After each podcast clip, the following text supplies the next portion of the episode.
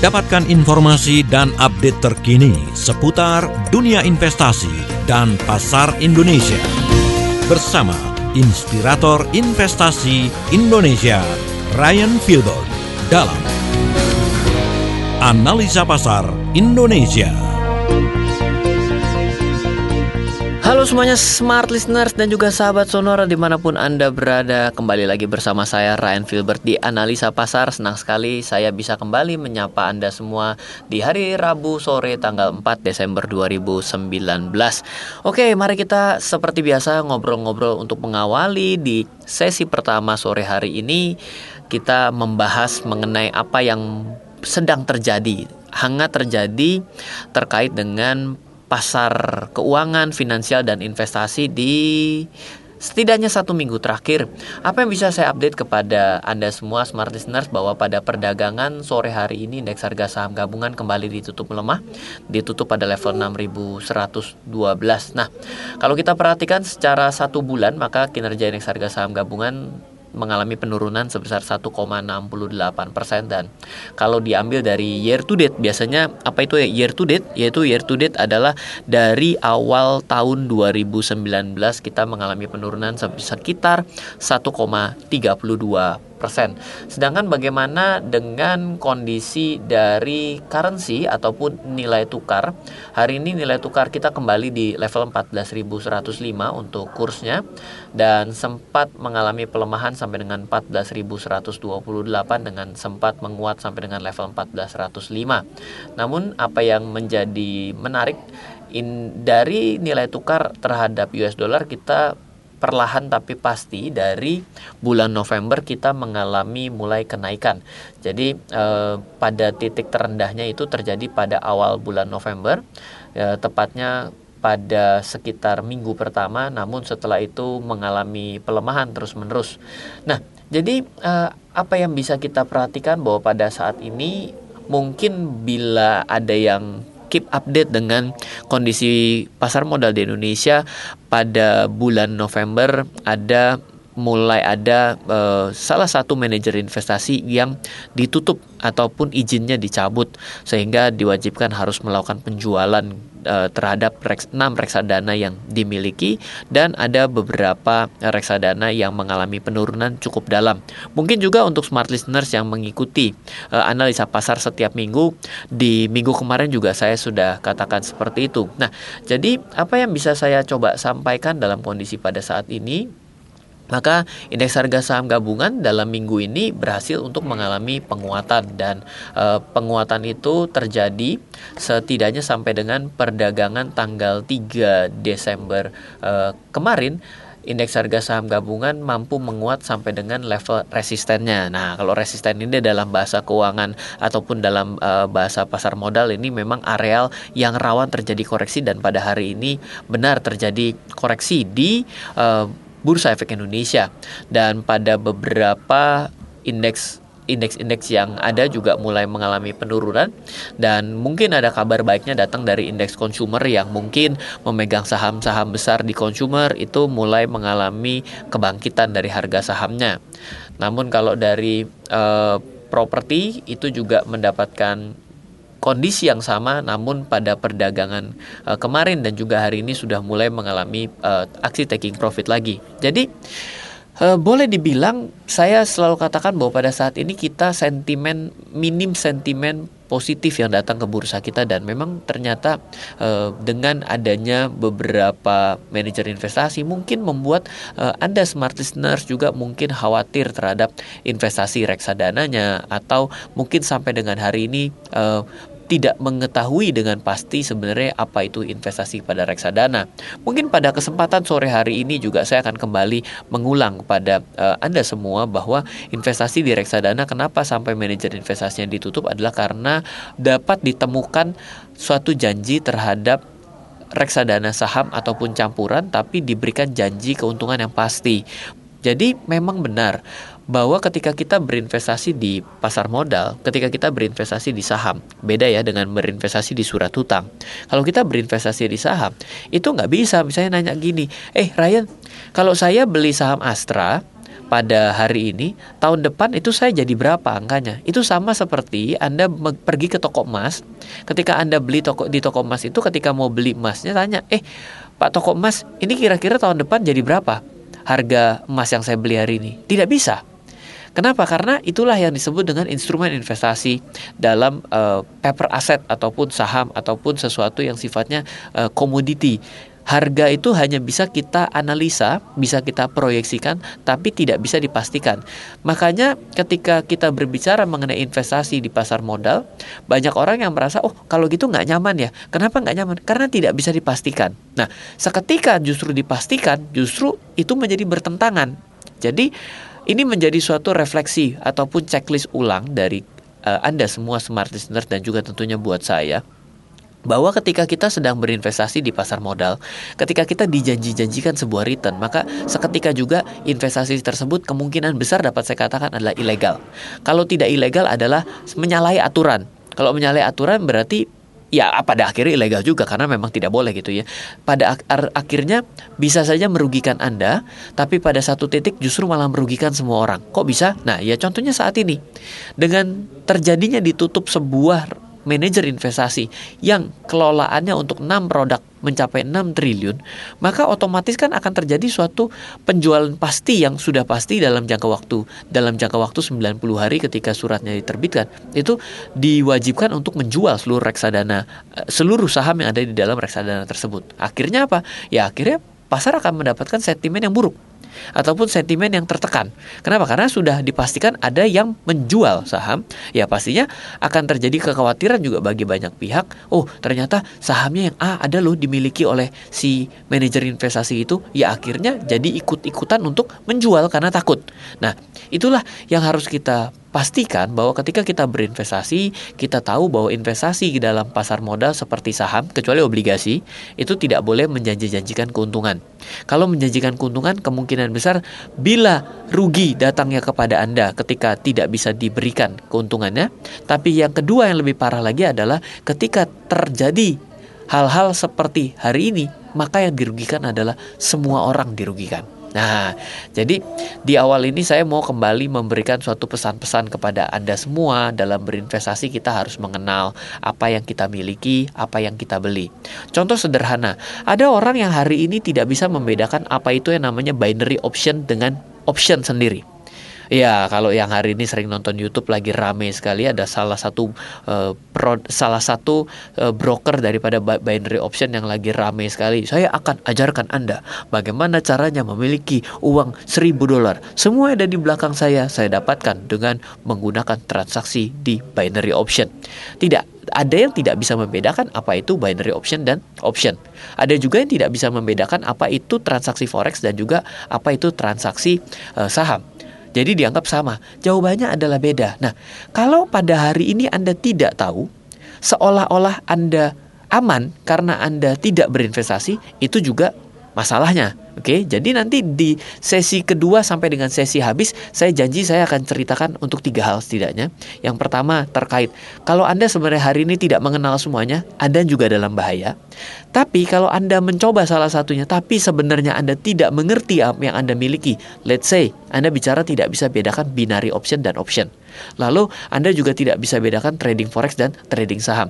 Maka Anda juga dalam bahaya tidak tahu bahaya, kalau tahu separuh bahaya. Nah, ini yang nanti kita akan bahas lagi. Semoga bisa menjadikan manfaat bukan buat Anda semua smart listeners dan juga sahabat Sonora. Nah, seperti biasa di sore hari ini saya akan bagi-bagi uh, dua hal. Yang pertama, saya punya buku judulnya adalah The Secret uh, Property Investment bagi yang pingin saat ini suku bunga sedang turun menjadi kesempatan untuk Anda mulai berinvestasi pada properti karena banknya juga akan nurunin pinjam bunga pinjaman sehingga harus kita bisa bedakan yang mana investasi yang benar, bagus dan memiliki nilai yang menarik.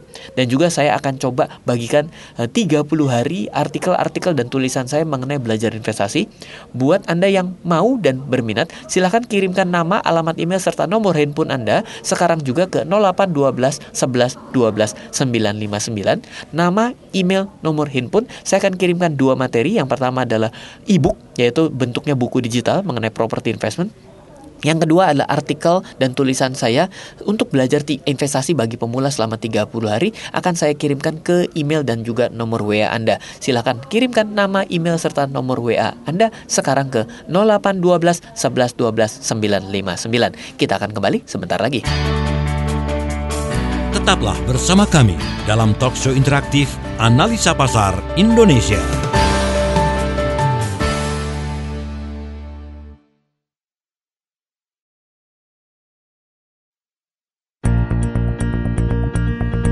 Kembali Anda ikuti talk show interaktif bersama Ryan Filbert dalam Analisa Pasar Indonesia. Halo semuanya, selamat kembali bergabung untuk Smart Listener dan juga sahabat Sonora dalam analisa pasar setiap hari Rabu bersama saya Ryan Filbert, praktisi dan inspirator investasi di Indonesia. Dan kita sudah masuk di sesi kedua dan saya juga kembali menyapa kepada Anda semua yang baru bergabung. Kita sedang berbicara mengenai ada dua hal yang pertama adalah orang ada yang tidak berinvestasi sehingga ketika pasar sedang mengalami penurunan seperti hari ini dia mengatakan bahwa untung saya nggak invest. Tapi ada juga orang yang tengah berinvestasi dengan terjadinya penurunan pasar seperti ini merasa menyesal untuk memiliki investasi. Ya bisa saja pada hari ini ternyata reksadana yang Anda miliki ternyata yang mengalami penurunan paling tajam. Bisa juga reksadana yang Anda miliki pada hari ini termasuk salah satu dari enam yang ditutup. Nah, tadi saya sudah kemukakan bahwa kalau Anda berinvestasi sesuatu yang ternyata dijanjikan berupa suatu keuntungan yang pasti dalam investasi pada reksadana saham dan juga reksadana campuran, maka Anda dalam kondisi yang berawan untuk menyalahi aturan. Karena apa? Aturannya tidak diperbolehkan untuk menjanjikan sebuah keuntungan pasti. Nah, oleh karena itulah penting sekali untuk kita mengetahui apa yang kita beli ataupun yang apa yang kita investasikan. Nah, tadi mungkin di awal tadi saya sudah kemukakan kalau gitu orang yang tidak investasi pada saat ini terasa diuntungkan karena untung saya tidak invest. Kalau saya invest, saya bisa jadi korban yang rugi. Nah, itu tidak itu tidak benar juga. Kenapa? Karena saya mau cerita bahwa saya mengolah data-data uh, reksadana, saham. Saya ini adalah praktisi yang suka akan uang. Intinya adalah saya belajar dari latar belakang sarjana seni rupa. Jadi bila Anda smart listener dan juga sahabat Sonora berpikir bahwa saya ini adalah ahli keuangan karena saya memiliki sertifikasi mungkin certified financial planner, sertifikasi untuk certified analis ataupun juga punya sertifikat technical analis ataupun saya juga punya uh, wakil perantara perdagangan efek yaitu eh, salah satu sertifikasi kalau saya mau ikut bertransaksi melakukan transaksi sebagai sekuritas di negara kita saya perlu sertifikasi itu. Jawabannya saya tidak memiliki satupun. Saya hanya penulis buku. Sudut pandang saya adalah investor bagi orang-orang yang investasi dengan uang yang terbatas. Kenapa Dulu saya berpikir bahwa ketika pertama kali saya memulai investasi di saham ataupun saya berkenalan dengan berbagai macam aneka investasi, saya juga berpikir bahwa ini adalah cara tercepat untuk menjadi kaya. Jawabannya adalah salah. Bahwa ternyata investasi itu tidak ada sesuatu investasi yang meledak-ledak hasilnya dan dalam terjadi dalam waktu yang pendek. Pendek itu berapa? Mungkin satu tahun atau dua tahun. Jangan pernah berharap itu tiba-tiba menjadi sangat besar. Itu mungkin Anda sedang melakukan suatu praktek spekulasi ataupun yang menghasilkan untung besar dalam jangka pendek adalah ketika Anda sedang dagang. Dagang itu adalah trading. Jadi buat orang yang melakukan transaksi aktif di Bursa Efek Indonesia ataupun di market lainnya, maka dia bukan sedang investasi, tapi mereka sedang trading. Trading apa ya? Trading saham, trading forex, trading option atau trading apa pun. Nah, jadi ketika ada orang yang mengatakan ah, kalau gitu saya nggak perlulah. Nah, saya lanjutkan ketika saya mengelola atau mengolah data investasi reksadana, saham ataupun emas di Indonesia, saya mendapati suatu hal yang menarik bahwa ternyata pertumbuhan investasi reksadana saham kita di Indonesia secara lima tahunan kalau kita rata-rata kan lima tahun ingat rata-rata kan lima tahun beda dengan setiap tahun dapat Beda loh. Misal, saya bilang rata-rata investasi reksadana saham 5 tahunan kalau di rata-rata per tahun menghasilkan 16%. Jadi, berbeda dengan saya bilang kalau investasi di reksadana mendapatkan 16%. Bedanya apa Ryan? Nah, ini adalah suatu bentuk bagaimana kita memulai kecerdasan finansial kita. Jadi, kalau kita berbicara rata-rata, maka ketika saya bilang 16, bisa jadi tahun ini saya tidak untung, tapi tahun depan saya dapat 32%. Maka kalau 0 ditambah 32 dibagi 2, jawabannya adalah rata-rata 16% per tahun. Tapi bukan artinya saya mendapatkan 16% setiap tahun. Tapi bisa jadi setelah saya jumlah, lalu saya bagi dengan tahun saya berinvestasi, menghasilkan nilai yang rata-rata. Nah, kalau saya bilang saya dapat 16%, itu sama seperti saya bunga bank. Saya pergi ke bank, begitu saya datang saya sudah sampai teller saya saya sampai sampai uh, apa namanya tuh uh, tempat uh, ya yang front office-nya saya tanya saya kalau kalau saya investasi deposito di sini dapat berapa oh tellernya 6 persen pak ya udah saya dapat 6 persen dan tidak pakai rata-rata 6% gitu. Nah, jadi investasi di reksadana saham Ternyata dalam lima tahunan sudut pandang per tahun setelah di rata-rata 16%. Kalau di indeks harga saham gabungan itu di 12% di Indonesia. Di emas kalau di tahun ini semua orang happy investasi emas. Iya dong, indeks harga saham gabungan Anda investasi di saham tahun ini mungkin nggak untung. Tapi kalau di emas tahun ini naik mungkin di atas 10% kalau saya tidak salah. Ada datanya. Dan saya juga sudah pernah sharing ke smart listeners mungkin pada uh, dua minggu lalu. Jadi tapi apa kabarnya? Apa kabarnya kalau Anda ternyata membandingkan dengan inflasi? Inflasi kita itu hampir setara ataupun melebihi inflasi realnya yang terasa di kantong kita. Melebihi dari indeks inflasi dan juga bunga bank Anda. Artinya adalah ketika Anda terasa aman pergi ke bank, sebenarnya Anda dalam posisi minus. Kenapa? Karena kenaikan harga barang-barang tidak sama tidak bisa di menya, tidak bisa disaingi dengan kenaikan ataupun pertumbuhan uang Anda di dalam deposito ataupun di tabungan Anda.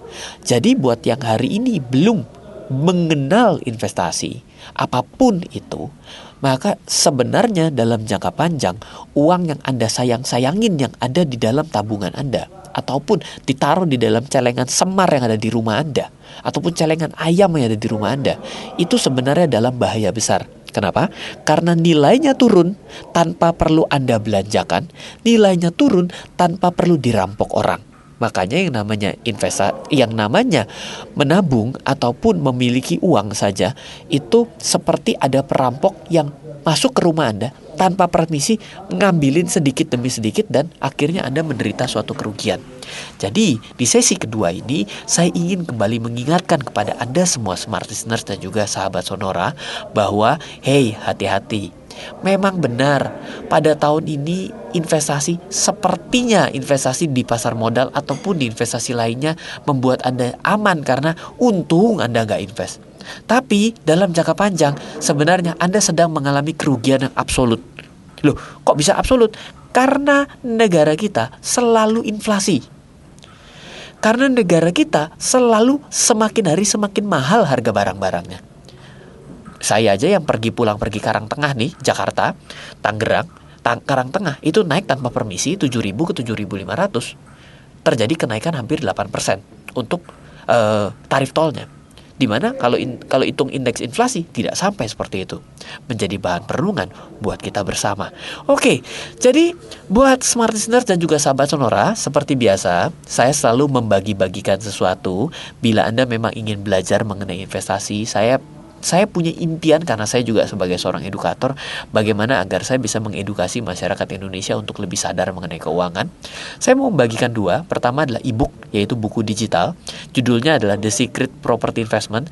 Bagi Anda yang pada saat ini mulai ingin berinvestasi pada properti, saya membagikan buku e-booknya. Semoga bisa memberikan manfaat baru bagi Anda.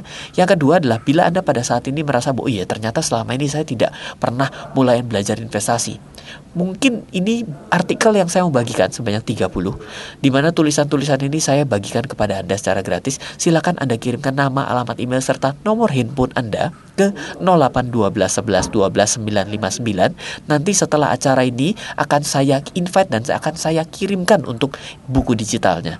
Kita akan kembali setelah jeda berikut. Tetaplah bersama kami dalam talkshow interaktif Analisa Pasar Indonesia.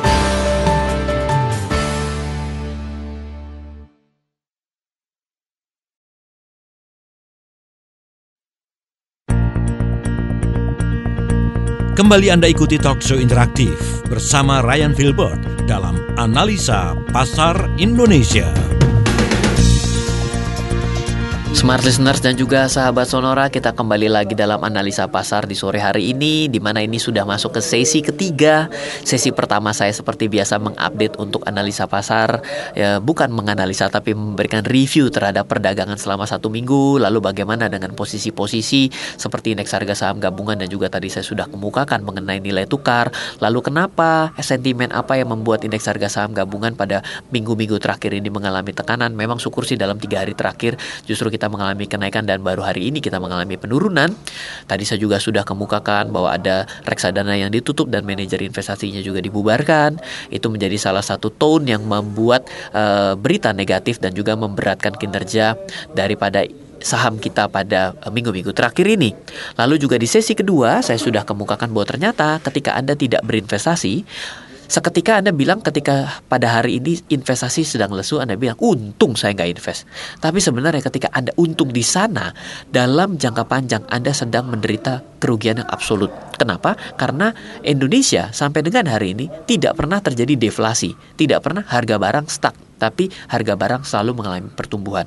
Kalau harga barang mengalami pertumbuhan, pertanyaannya, apakah pendapatan Anda lebih tinggi daripada pertumbuhan kenaikan harga e, harga barang-barang? Bila tidak, maka betul kan ini menjadi suatu hal yang absolut. Berarti ke manakah uang yang harus Anda parkirkan ketika bunga di bank, bunga di tabungan Anda, atau uang di celengan Anda pun tidak memberikan pertumbuhan atas bunga yang setimpal dengan kenaikan harga barang-barang ini, ini menjadi salah satu trigger Anda bahwa investasi secara jangka panjang masih memberikan pertumbuhan yang lebih baik daripada Anda hanya menabung di bank ataupun Anda taruh saja di di dalam celengan Anda ataupun Anda taruh di dalam berangkas Anda itu menjadi suatu hal yang tidak sehat secara jangka panjang karena uang Anda nilainya mengalami penurunan. Tadi saya sudah janji, Ryan saya juga sedang ditawarin yang namanya binary option dan option.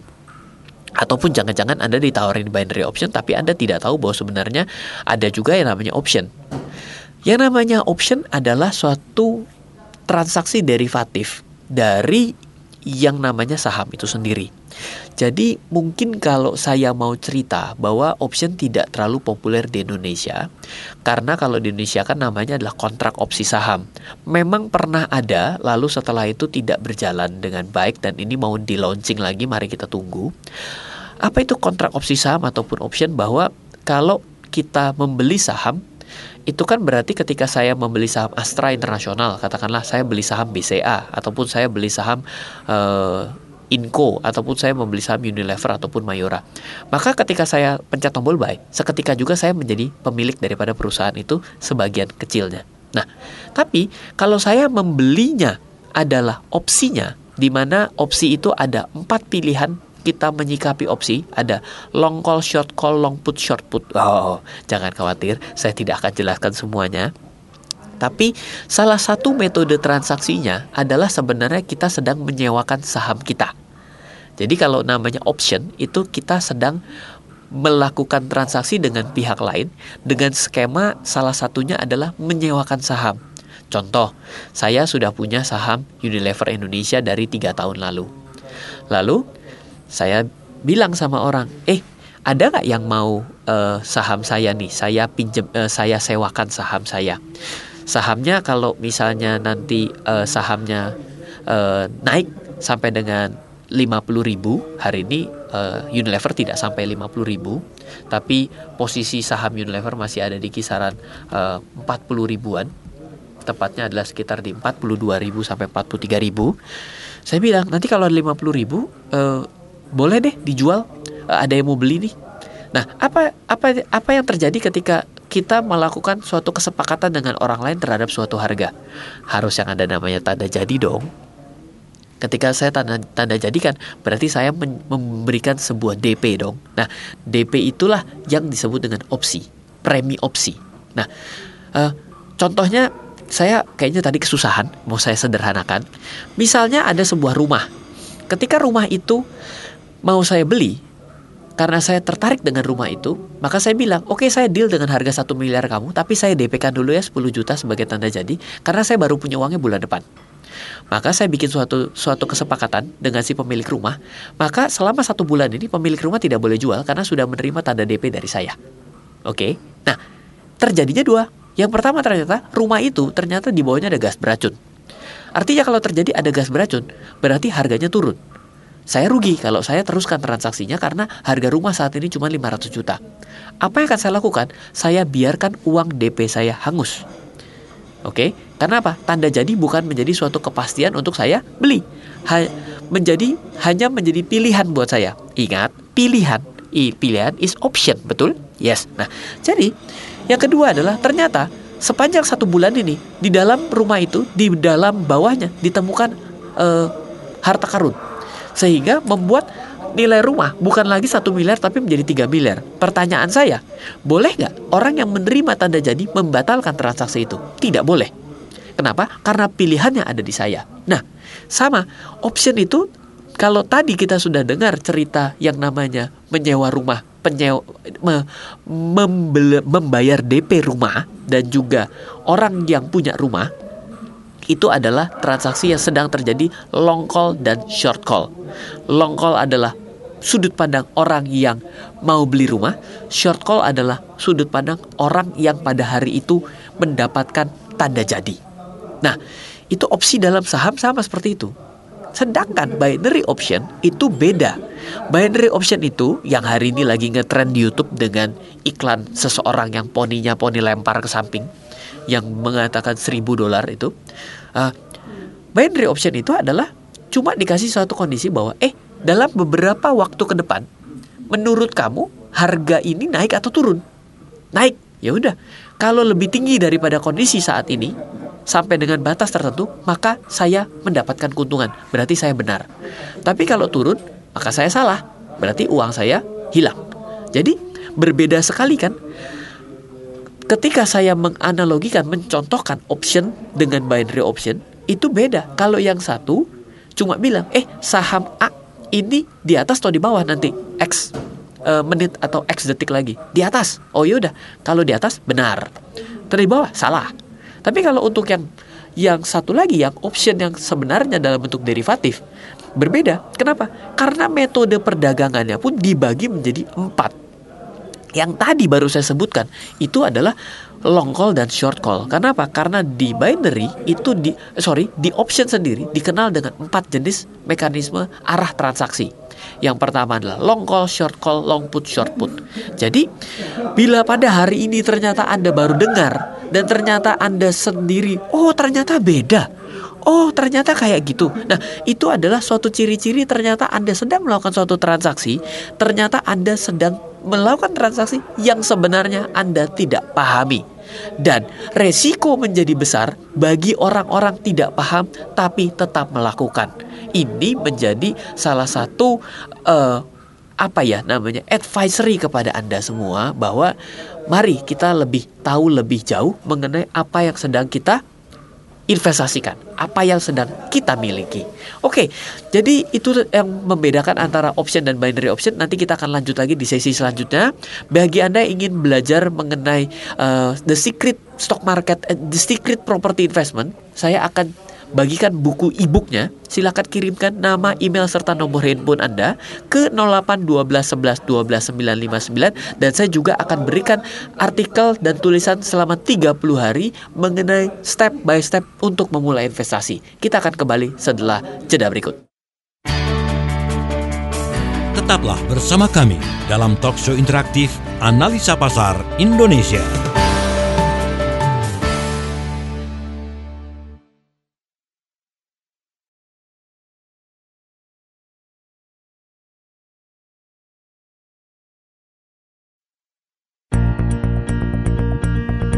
Kembali Anda ikuti talk show interaktif bersama Ryan Filbert dalam Analisa Pasar Indonesia. Ya kita kembali lagi smart listener dan juga sahabat Sonora. Wah nggak terasa kita sudah sampai sesi keempat. Di sore hari ini pada analisa pasar tadi kita sudah berbicara bahwa Oh ternyata beda antara binary option dan option itu sendiri. Yang kedua adalah ternyata dalam tidak berinvestasi bukan artinya pada saat ini Oh ternyata saya aman. Ternyata dalam jangka panjang Anda dalam jebakan absolut kerugian. Karena uang Anda tergerus inflasi dan bunga-bunga bank ataupun tabungan yang Anda lakukan ternyata tidak bisa mengimbangi. Nah, di bagian ketiga saya banyak sekali mendapat pertanyaan, "Pak, saya ini sebenarnya tidak bisa membedakan yang mana namanya trading saham dan trading forex. Katanya forex itu berbahaya ya, Pak." Ya, banyak yang tertipu loh. Itu mah jangan ditanya. Bagi orang nggak ngerti, apa pun bisa menipu. Nah, saya juga tidak pernah katakan bahwa transaksi di trading forex adalah transaksi yang berbahaya pada instrumen forex. Mentang-mentang katanya saya ini banyak menulis buku mengenai pasar modal, saya ini adalah orang yang tidak netral dalam memberikan edukasi. Oh, jangan begitu. Uh, saya cerita ya smart listeners dan juga sahabat sonora, transaksi dalam instrumen investasi hampir semuanya saya miliki. Kenapa? Karena saya yakin sekali tidak ada satupun instrumen yang bagus selalu. Pada akhirnya akan jelek ketika kita rugi dan pada akhirnya akan akan bagus ketika kita untung. Apakah cryptocurrency Bitcoin jelek? Tidak, saya tidak pernah katakan itu. Semua instrumen investasi sampai investasi ilegal sekalipun itu akan bagus ketika bagi orang yang untung dan akan jelek bagi orang yang rugi. Jadi saya tidak pernah me menjelekkan suatu instrumen. Karena bagi saya semua sama bagusnya, ada bagusnya dan pasti ada buruknya. Nah, kembali lagi mengenai trading forex. Rata-rata orang kesalahan terbesar dalam trading forex yang membedakan dalam trading saham adalah karena trading forex itu perlu pemahaman lebih. Kenapa perlu pemahaman lebih? Karena resikonya menjadi lebar, lebih lebar bagi orang yang tidak paham. Contoh ketika saya membeli sebuah saham, katakanlah saya membeli saham BCA. Katakanlah hari ini saham BCA nilai kurang lebih 3 juta. Ketika saya sudah setorkan uang 3 juta, saya bawa pulang satu lot, yaitu 100 lembar. Harga saham BCA turun. Mungkin sampai separuhnya amit-amit karena saya punya karena saya punya investasi di saham tersebut juga. Pertanyaannya, ketika turun, risikonya apa bagi saya? Ya, senilai uang yang saya setorkan 3 juta. Jadi semakin turun, uang yang 3 jutanya itu tergerus turun. Pertanyaannya, selama tidak saya jual, apakah menjadi risiko bagi saya? Tidak. Kenapa? Bisa jadi harganya kembali. Sama seperti orang yang membeli emas di tahun 2013. Hari ini balik modal toh? Kenapa? Pada hari itu emasnya nggak dijual.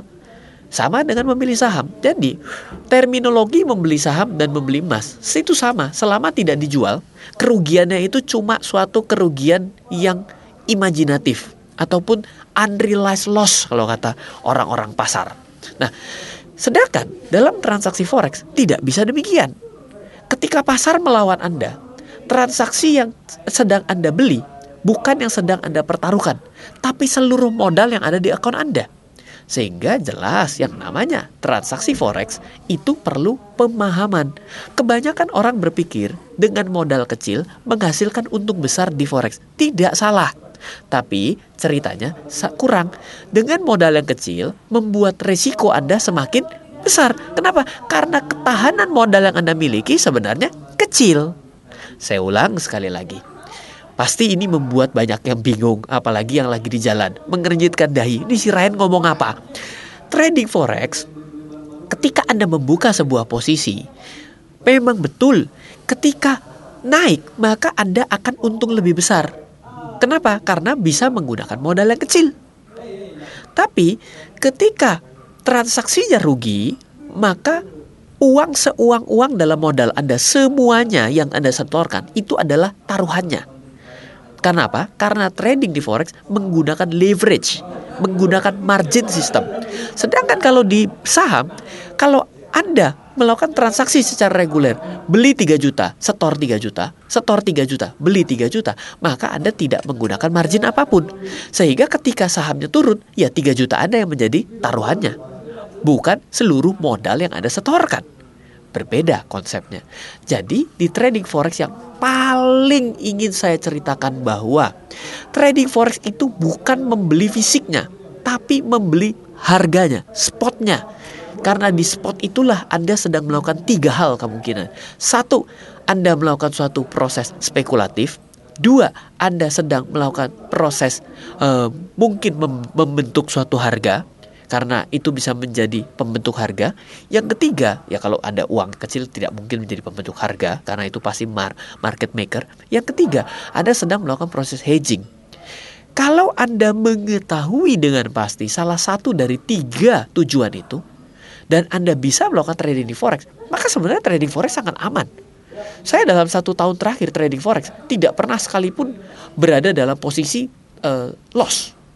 Kenapa? Karena saya menggunakan margin dengan sehat. Menjadi masalah bagi Anda yang melakukan transaksi dengan tidak sehat. Jadi tidak ada yang berbahaya bagi orang yang belajar terlebih dahulu.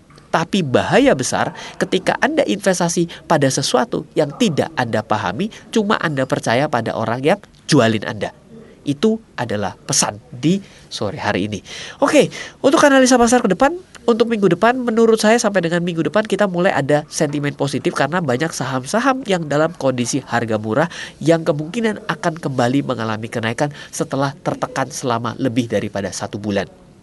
Dan untuk emas ini sudah mulai kenaikan, mulai mengalami kenaikan. Biasanya emas mengalami kenaikan akibat uh, yang namanya keadaan ekonomi dan perpolitikan di dunia dalam kondisi yang mulai tidak kondusif. Jadi saya melihat bahwa ada tekanan dari luar tapi dari dalam kita justru mendapat tekanan baik bahwa setelah setelah gelap terbit terang biasanya seperti itu maka ini saya melihat bahwa sampai dengan minggu depan kemungkinan besar indeks harga saham gabungan kita bisa kembali menguat. Semoga bermanfaat saya ingatkan kembali bagi yang belum mengirimkan nama email nomor handphone saya membagikan dua hal pada sore hari ini. Pertama ebook electronic book yang bisa anda baca secara digital yaitu The Secret Property Investment. Tepat sekali ketika suku bunga turun berpikir mengenai membeli properti. Yang kedua adalah belajar investasi bagi pemula, saya kirimkan 30 artikel bagi Anda secara cuma-cuma. Karena bagi Anda smart listener dan juga sahabat sonora, saya senang sekali ketika saya bisa berbagi kepada Anda semua. Silahkan kirimkan nama, email, alamat email, dan nomor handphone Anda ke 0812 11 12 959. Sampai di sini dulu pertemuan kita pada sore hari ini. Semoga bisa memberikan manfaat bagi Anda semua. Dari saya, Ryan Filbert, salam investasi untuk Indonesia. Baru saja Anda simak ulasan mengenai pasar Indonesia dan berbagai peluang di dalamnya dalam talk show Analisa Pasar Indonesia bersama inspirator investasi Indonesia Ryan Filber. Sukses untuk bisnis Anda. Terima kasih dan sampai jumpa.